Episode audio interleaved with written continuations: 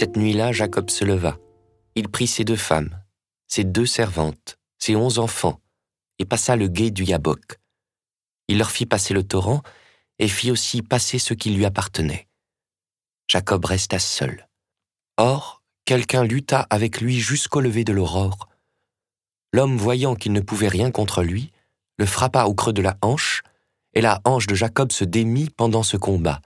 L'homme dit « Lâche-moi, car l'aurore s'est levée. » Jacob répondit « Je ne te lâcherai que si tu me bénis. » L'homme demanda « Quel est ton nom ?»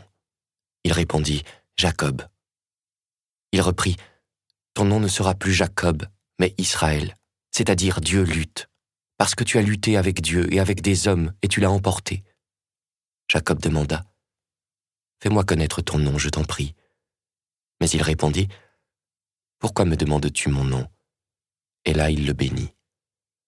Jacob appela ce lieu Pénouël, c'est-à-dire face de Dieu. Car disait-il, j'ai vu Dieu face à face, et j'ai eu la vie sauve.